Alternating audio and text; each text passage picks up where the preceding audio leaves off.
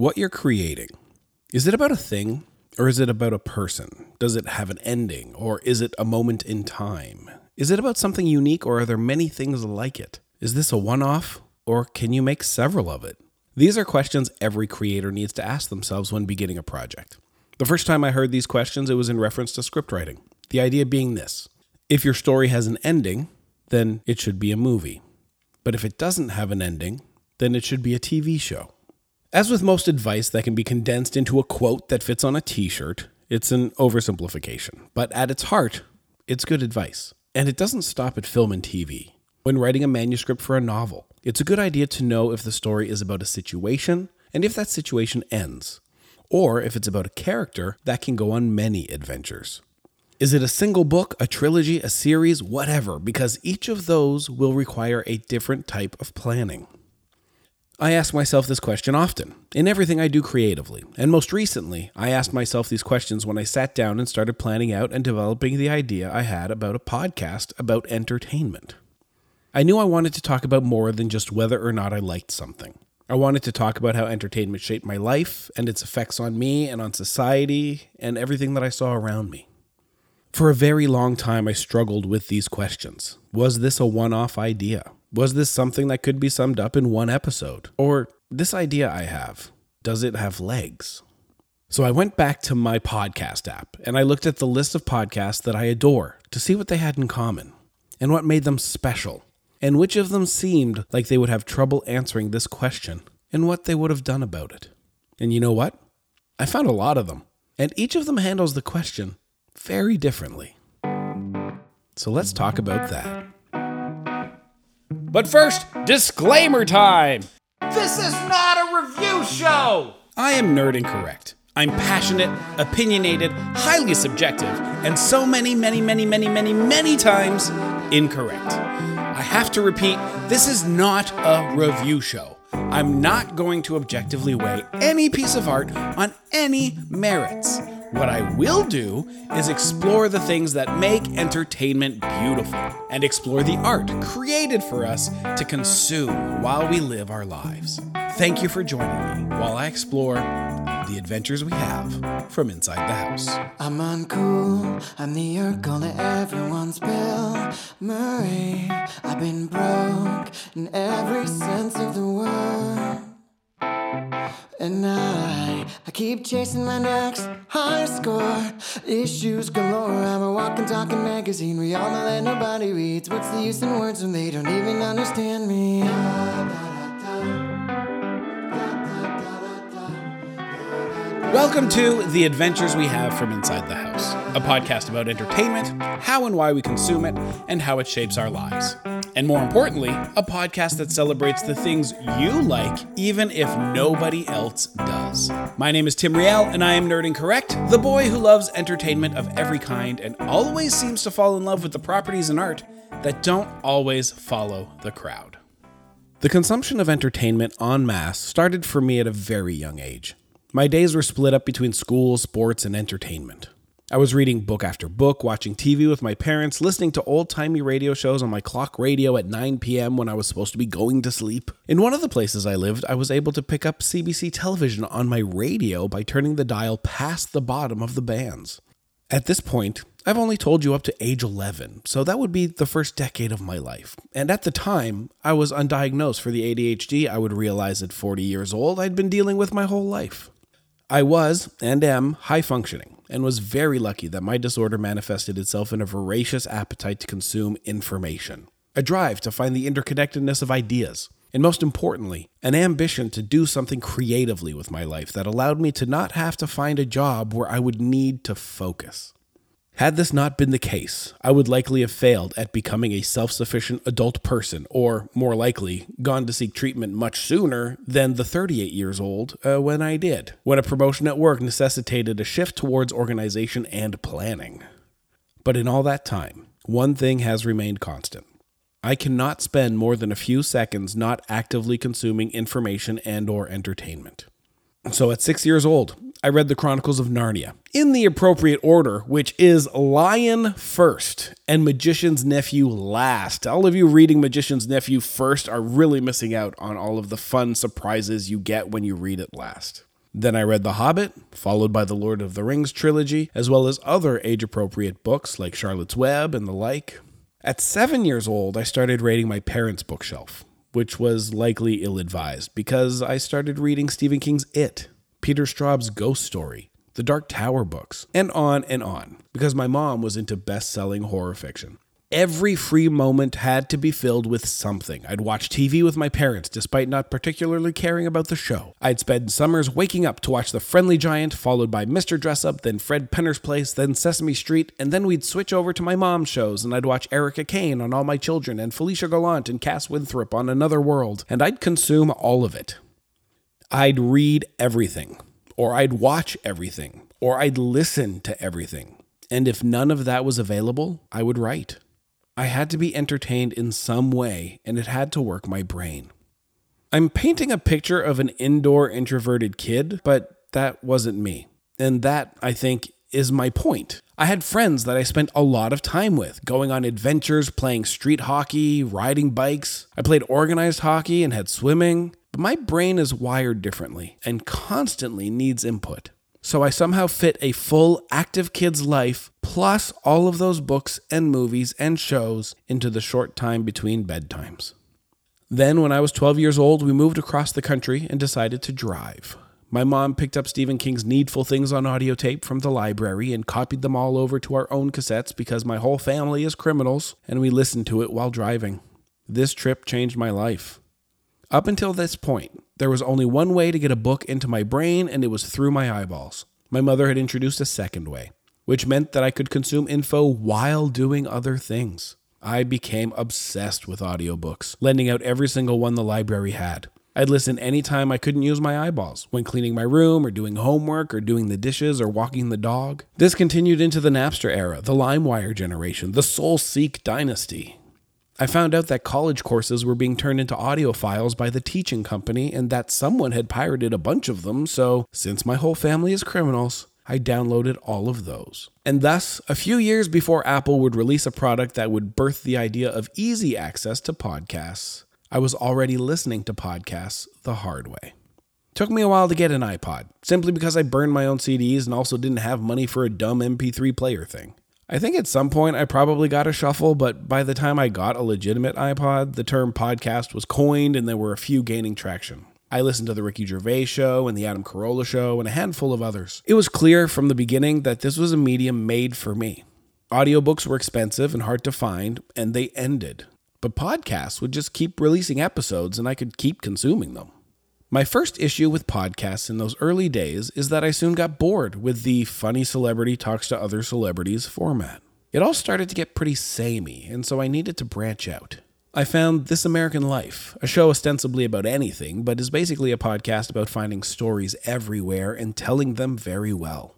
From my first listen, it was clear to me that I had found a team of people that shared something in common with me. This was a group of trained professionals writers, producers, editors, journalists, people who were spectacularly adept at creating news and culture programs that a radio station would find profitable, but they were interested in the stories that were seemingly uninteresting. They weren't interested in what would classically be sellable, they just wanted information and entertainment. This was a podcast made by people that thought unique or banal or unpopular stories were more interesting and could hold the essence of society. And it was just way more fun to work on something that is interesting to them. To be clear, I know nothing about the production team of This American Life. And all of this is conjecture and opinion based on my own experience with the show. But I think I'm right. It's not so much the stories or the themes, it's about the people producing it and how they're usually the one presenting, narrating, and hosting their own segments. The stories are rarely about learning about the narrator personally, but through their descriptions, their choices, the stories they choose to tell, and their interaction with the subject, I start to feel like I know them as a person. The way you might build a friendship and a bond with someone you work with, or have a shared hobby with. The way that you can get a handle on someone's personality and value system without talking to them about their personality, and value system. Specifically, because we don't usually interview people to be our friends. It's about respecting and enjoying a person's point of view on things. It's an attraction to that person, the connection with someone who makes you want to be around them more, the joy of listening to them. That's how friendships are made. This American Life is successful because their mandate is to tell stories about anything, which means there will always be something new to say, new stories to tell. 553 episodes with multiple stories in most episodes and still no end in sight. It's a format that has legs. But I think the real secret is that these storytellers are people I want to be friends with. They're people I respect. The real power of this American life for me is that I want to be interested in what they're interested in. If we were in the same community, if we were in the same place, if these were people that I had access to in my personal life, I would want them to be my friends. The Dollop is an American history podcast hosted by two comedians, Dave Anthony and Gareth Reynolds. Dave Anthony is a history buff that pulls strange tales from history and tells them to Gareth, who has never heard the story. Just like This American Life, the hosts of the show are what make it interesting.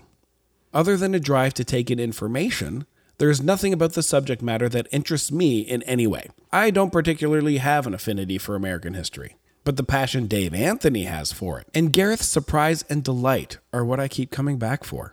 Dave puts in an incredible amount of effort getting the info together and laid out in a way that's interesting and tells the whole story, and Gareth reacts and improvises along with the story as his way of taking in and understanding the information. This style of interrupting and play acting and doing bits is also how I take in information, much to the annoyance of those around me who are just trying to get through whatever it is we're doing. But Dave's patience and willingness to go along with Gareth is comforting and endears me to the pair. It's a podcast that I listen to not for the information, but for the people doling it out. In terms of longevity, this podcast obviously took that into consideration. You can tell by the vibe that this was just an excuse for Gareth and Dave to hang out. It could have been just that, but that doesn't have legs. You don't want to just listen to two people that are friends talk to each other. American history, that has legs. So Dave and Gareth now have the hook, the gimmick, and it's a solid one. People who like the pair will listen for them as I do. And people who are into American history will tune in as well. It's a perfect balance of personality driven podcasting and content driven podcasting. The last podcast on the left is a murder podcast that digs deep into serial killers and other criminals and crimes. It's hosted by three comedians Ben Kissel, Henry Zebrowski, and Marcus Parks. Again, these are three people who work well together and are entertaining and fun. Marcus does the bulk of the research and compiles the info and relates much of the details to the other two. The amount of research and work that goes into these podcasts is staggering, but on the whole, it's perfectly balanced. People will listen because they love these guys, or they'll be fans of true crime stories. Sometimes that balance is heavily tilted to one side, and uh, when that happens, it's important for a podcast to know that and to lean into it if it would want to survive. My Brother, My Brother and Me, or Mabimbam as the fans call it, is so heavily tilted to the personality side of things that its base premise is largely forgotten and is rarely the point of any episode. Mabimbam is a podcast by podcasting legends, the McElroy brothers, big brother Justin McElroy, middleest brother Travis Big Dog Wolf Wolf McElroy, and baby brother Griffin McElroy, who host an advice podcast where they take a very long time getting to any advice, and when they do get to it, it's useless, nonsensical, or sometimes non existent, while hilariously creating scenarios for each other to riff through. It's filled with a million bits, running gags, tangents, and chaos. It's also very easy to see why it has gained the popularity that it has. These men are smart, funny, and easy to listen to. This podcast is the embodiment of personality based podcasting. It has a theme, but that isn't at all what the show is about. There's a razor sharp focus on the chemistry and the wit of the trio, which is why it is no surprise to me that it is one of the most popular podcasts in the world. And also why, when they chose to do a podcast that was focused on a theme and brought that personality to a structured experience, that podcast became a bigger hit. The Adventure Zone is a D&D podcast where role-playing campaigns are played by the McElroy brothers and their father. The storytelling is incredible. I don't want to take anything away from that. But my point is that even though Mabimbam is always in the top 200 podcasts in North America, The Adventure Zone, a podcast that was birthed from an episode of Mabimbam, but has a focus and a hook that will bring people in who may not be fans of the McElroys, always charts higher. Personality can be important, but so can theme and content. If you're designing a podcast or any type of episodic media, it's important to find your strengths and decide where the focus should go. If you have both the personality that draws listeners and a topic that draws listeners, you're in a good position. So, what if you don't have both? Is that the end of the road? The Monday Morning Podcast is one of the biggest podcasts in the world, and it has no hook. There's no theme. It isn't a topic podcast. It's not an interview podcast. It's a comedian led podcast, but it doesn't do the interviews or talk about specific things. It is 100% personality based. Bill Burr started recording the podcast in 2007, legitimately just talking into a microphone. That's it. That was the hook. Every Monday morning, you got to listen to Bill Burr talk for an hour about whatever he was thinking about. That's the whole pitch. You want to hear old Billy Burr talk about stuff for a while, like his research into epoxy floors, or why he misses his Prius, or drumming legends, or a thing he heard on the TV? Yeah, yeah, you do. The Monday Morning Podcast, or subsequently the Thursday afternoon just before Friday Monday Morning Podcast, that he puts out because people couldn't get enough of just one episode a week, is hands down the best example of personality based podcasting. Nobody does it better. There are many podcasts based on personality Adam Carolla, Joe Rogan, Your Mom's House, but these all have a hook. They're interview shows that bring on guests. Tune into Bill's podcast and you'll likely not hear anyone else but him. And when a guest does show up, it's a surprise and a delight, and it's a change of pace because it's so rare. So, personality based podcasts can work, even without a theme or a topic, so long as that personality is strong. It has to be the draw. And since the whole point of the podcast is to talk about whatever you want, it has legs, so long as you keep finding things to talk about. But what if your personality isn't strong enough? What then? The theme, the topics, the hook, they're what has to be incredible. Serial is a podcast hosted by Sarah Koenig about a true story covered in full for an entire season. The first season covered the murder of Hae Min Lee and focused on whether or not her accused murderer, Adnan Syed, was innocent of the crime. It was riveting storytelling, mixing a year's worth of interviews and research with up to the week material, which brought a sense of urgency to all the episodes. Episodes would feature follow ups to leads provided directly by listeners while scouring the transcripts and archives of a 20 year old murder case. The story remained intriguing, the evidence swinging back and forth between innocent and guilty. It was a phenomenon in the podcasting world. Sarah Koenig was a brilliant storyteller, but she wasn't the reason people were coming back. Not her personally. The story and the way she told it, yes, but Sarah was never the star of the show, which is why Serial dropped off after season one. Serial had committed to a theme and a format one true story for a full season, which worked for season one because it was an interesting story with a lot of intrigue and doubt. The issue is can you maintain that? Does it have legs? Season 2 started off strong with a seemingly ambiguous story of a soldier who left his post and was captured by the Taliban. There were so many questions that needed to be answered, so many topics, so many angles. But after a few episodes, it seemed that the story wasn't that interesting after all, and the show wasn't the personality driven type of show that could survive a weak story. So they pivoted, and season three shifted its focus towards documenting, decoding, and dissecting the ordinary everyday of the American criminal justice system using Cleveland as its site of investigation. It offered up a prismatic view of the world through one specific courtroom week after week. This series did better, despite the loss of listeners during season two. And it's being turned into an HBO docu-series, but again, what's next? It's been 3 years since the release of season 3, and no word if and when season 4 will start. On the other hand, you have Phoebe Judge, the host of Criminal, a podcast about true crime. Phoebe, as a narrator and host, is implacable and soothing, even while describing some terrible things. She's an incredible host, no question. But her strength comes in her ability to not pull focus.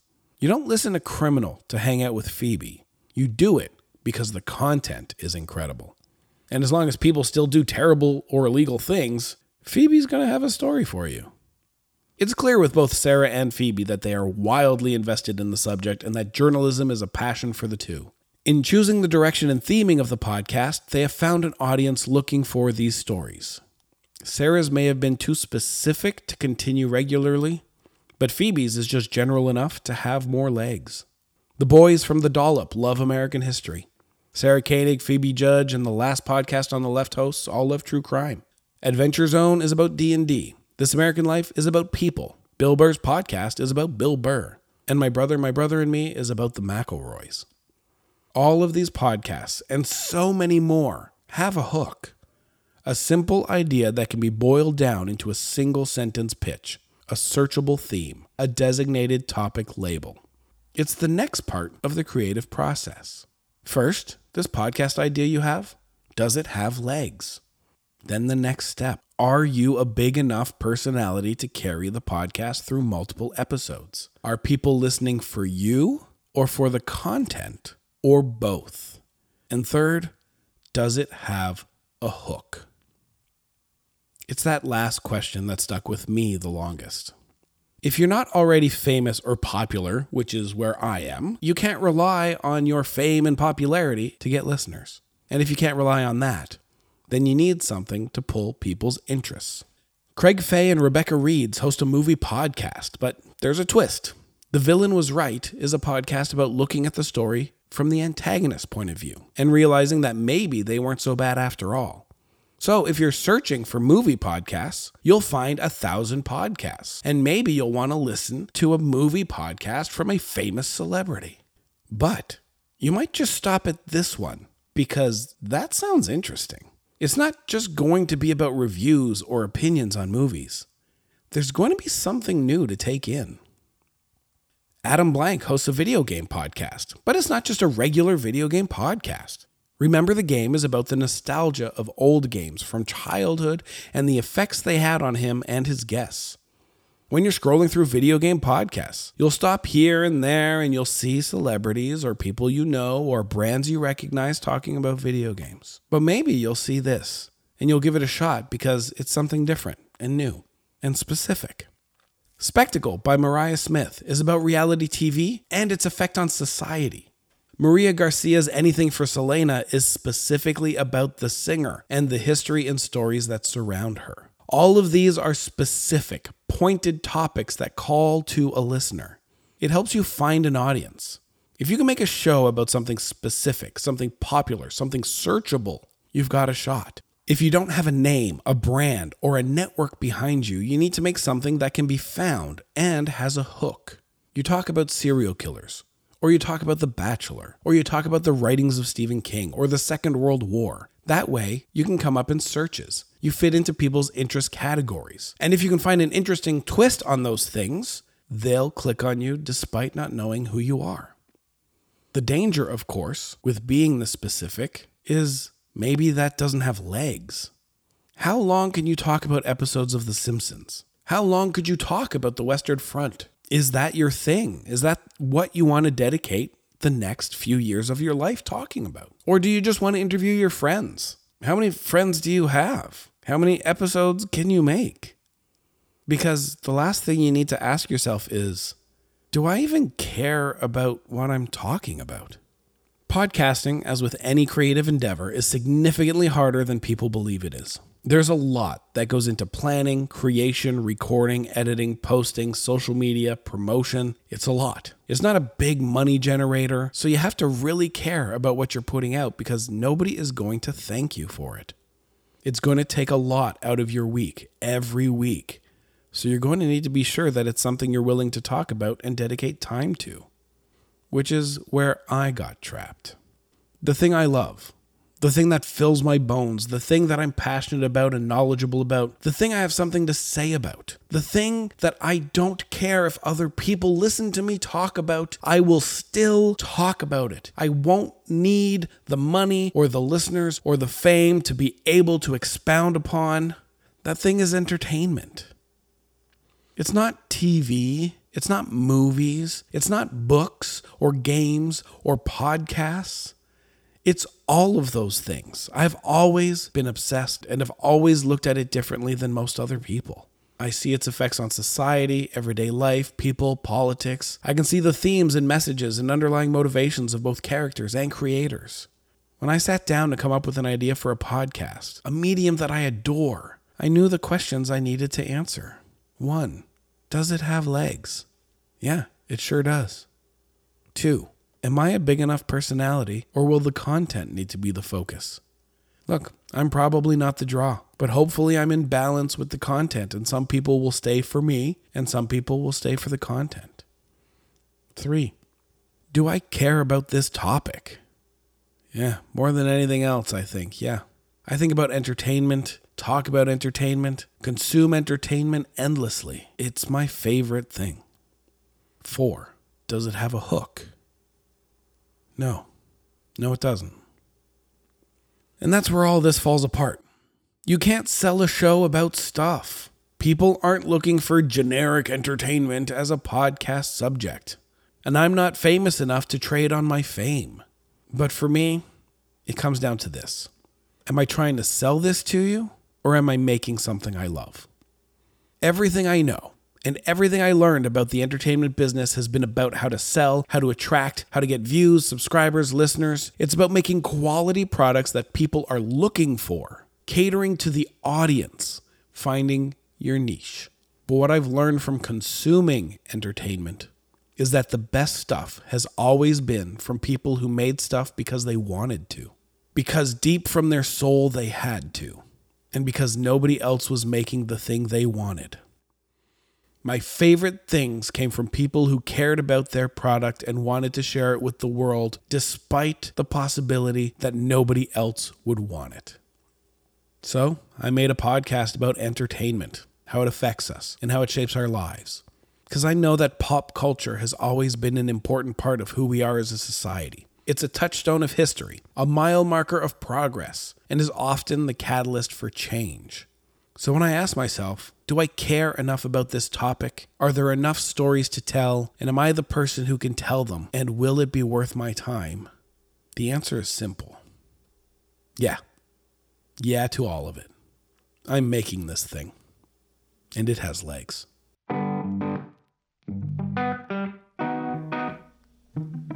Our theme music is provided by Double Experience. You can find the track Bill Murray everywhere you get music.